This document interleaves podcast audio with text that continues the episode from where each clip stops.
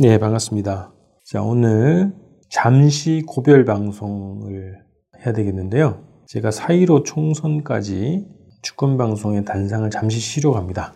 다른 방송과 함께 방송을 진행하려고 합니다.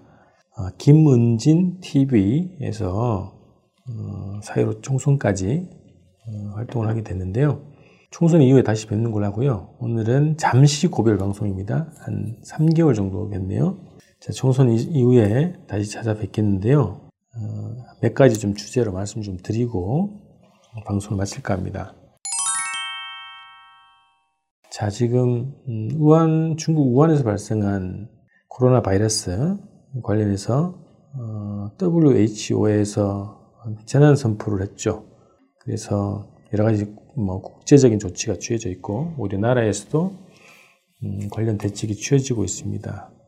자 이런 음, 세계적인 그리고 국가적인 질병 방어 그리고 퇴치 조치와 관련한 여러 가지 움직임들이 진행이 되고 있고 우리 국민들의 어, 자발적인 자각적인 참여가 절실한 시기입니다. 이 시기에도 어, 이 문제를 정치화시키고 반정부 여론으로 몰아가려고 하는 자유한국당의 움직임을 강력히 규탄합니다. 자유한국당이 해체돼야 할 이번 총선을 통해서 정계에서 퇴출돼야 할 또 하나의 이유가 생겼습니다. 제발 이런 문제조차 정치화하는 것은 정치가 아니죠. 악마의 움직임이라고 밖에 볼 수 없습니다. 우선 그 말씀 드리면서요. 오늘은 음, 한국 정치의 과제와 역사적 임무라는 주제로 말씀드리겠습니다. 자, 이제 올해 중요한 21대 총선이 어, 몇달 앞으로 다가왔습니다. 어, 이번 총선이 굉장히 중요한 총선이죠. 촛불 항쟁을 통해서 정권 교체를 이뤄냈고 그것이 이제 국회 교체, 촛불 혁명이 더 전진을 하고 어, 정치를 교체하는 그러한 중요한 계기로 사회 로 총선이 위치 지어진다고 생각합니다. 자, 그래서 오늘 한국 정치의 과제, 예, 임무 이런 주제로 말씀드리겠는데요. 자, 한국 정치의 뿌리와 성격은 어떤 것일까? 저는 그렇게 생각합니다. 지금의 이 한국의 정치 체제, 음, 이것은 미국이 만들었다. 미국이 만든 대한민국 정치 체제다. 친일파들이 청산되지 않고 못하고 미국에 의해서 다시 부활되고 이들이 반공, 반북을 기치로 민주, 통일, 독립 세력들을 말살하고 토벌하고 친미, 반공, 반북 체제를 수립한 것이 대한민국 정치의 실상이자 뿌리고 본질이라고 생각합니다. 그래서 친일, 친미, 반공, 반북 이러한 정치가 한국 정치, 한국 주류 정치의 성격이죠. 이것이 어, 미국이 만들어 놓은 분단 70년의 한국 정치다. 라고 생각합니다. 그래서 한국 정치의 역사는 어땠겠습니까? 한국 정치는 이러한 미국에 의해서 구축된 미국을 위한 4대 매국 정치, 이 정치 체제를 부수고 진정한 민주주의, 민중 주권을 수립하기 위한 투쟁의 역사가 한국 정치 역사라고 볼 수 있습니다. 자, 그런 과정에서 민중들이 민중 자신의 권력을 수립하기 위해서 민중 자신의 정당 건설 운동을 벌여왔죠. 어, 공개적으로 혹은 지하에서 정당 건설 운동을 벌여왔습니다. 민중 정권을 수립하기 위한 길을 걸어갔죠. 자, 이러한 진보 정치, 어, 이러한 한국 정치 투쟁의 과정에서 발생했던 친미 반공 반북 정치 세력들이 어떻게 음, 대응을 했는가? 대표적인 사건들이 뭐 진보당 사건이 있었죠. 어, 조봉암 선생의 진보당 음, 사건이 있었고요. 뭐 난민전, 뭐 인혁당 등등의 지하당 운동이 있었고요. 또 가장 가깝게는 어, 통합진보당 해산이라고 하는 음, 과정이 있었고요. 그리고 지금 민중당이 건설되고 여러 가지 진보 정당들이 어, 활동을 하고 있죠.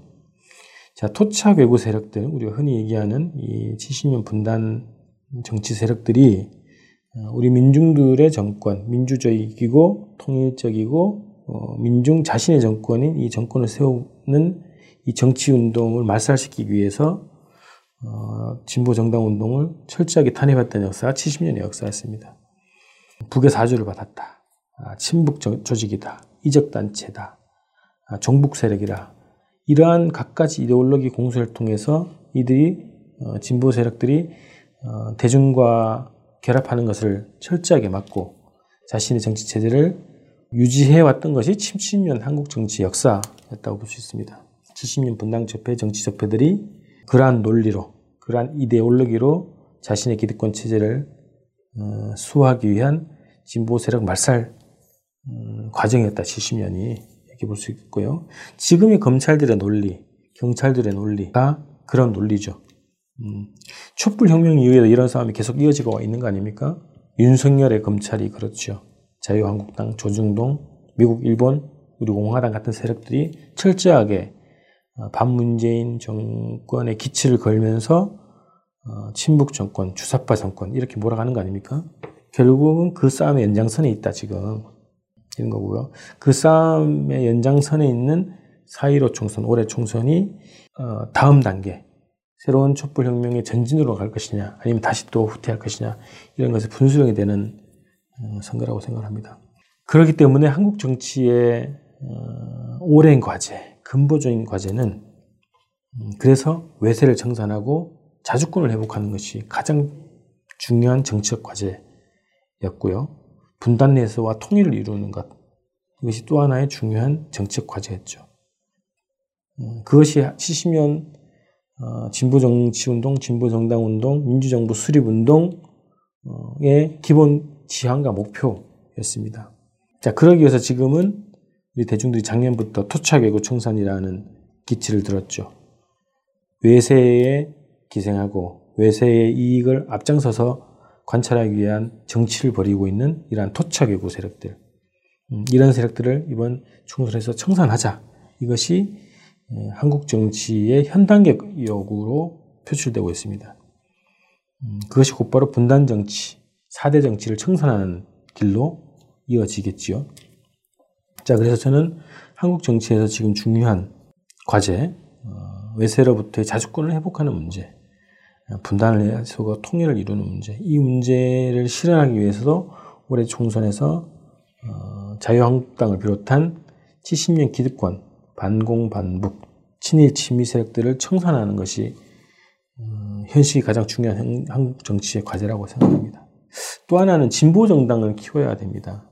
진보 정당이 어, 원내 진출했던 2000년대 그리고 진보당 예전의 진보당 조봉환 진보당 50년대 진보당 활동을 보듯이 평화통일을 강력으로 내세운 첫 진보정당 그리고 2000년대 민주노동당을 비롯한 진보정당의 원내 진입 이 과정에서 한국 정치가 굉장히 많이 바뀌었습니다. 권위주의가 상당히 어, 축소가 됐고요. 국민들의 권리가 더 신장되는 과정이었습니다. 그래서 한국 정치를 발전시키기 위해서는 토착외고를 청산하는 것과 함께 진보 정당을 키우는 것이 굉장히 중요한 또 하나의 과제라고 생각을 합니다. 그래야 한국 정치의 새로운 길, 새로운 혁신이 열린다 이런 생각을 합니다. 4.15 총선 승리와 한국 정치의 발전을 위한 음, 이번 총선을 잘 맞이를 해야겠는데요. 어, 두 가지 목표를 동시에 달성하는 것이 필요하다. 그것이 우리에게 주어진 과제가 아닌가 생각합니다. 토착외고 청산과 진보 정당의 성장 발전.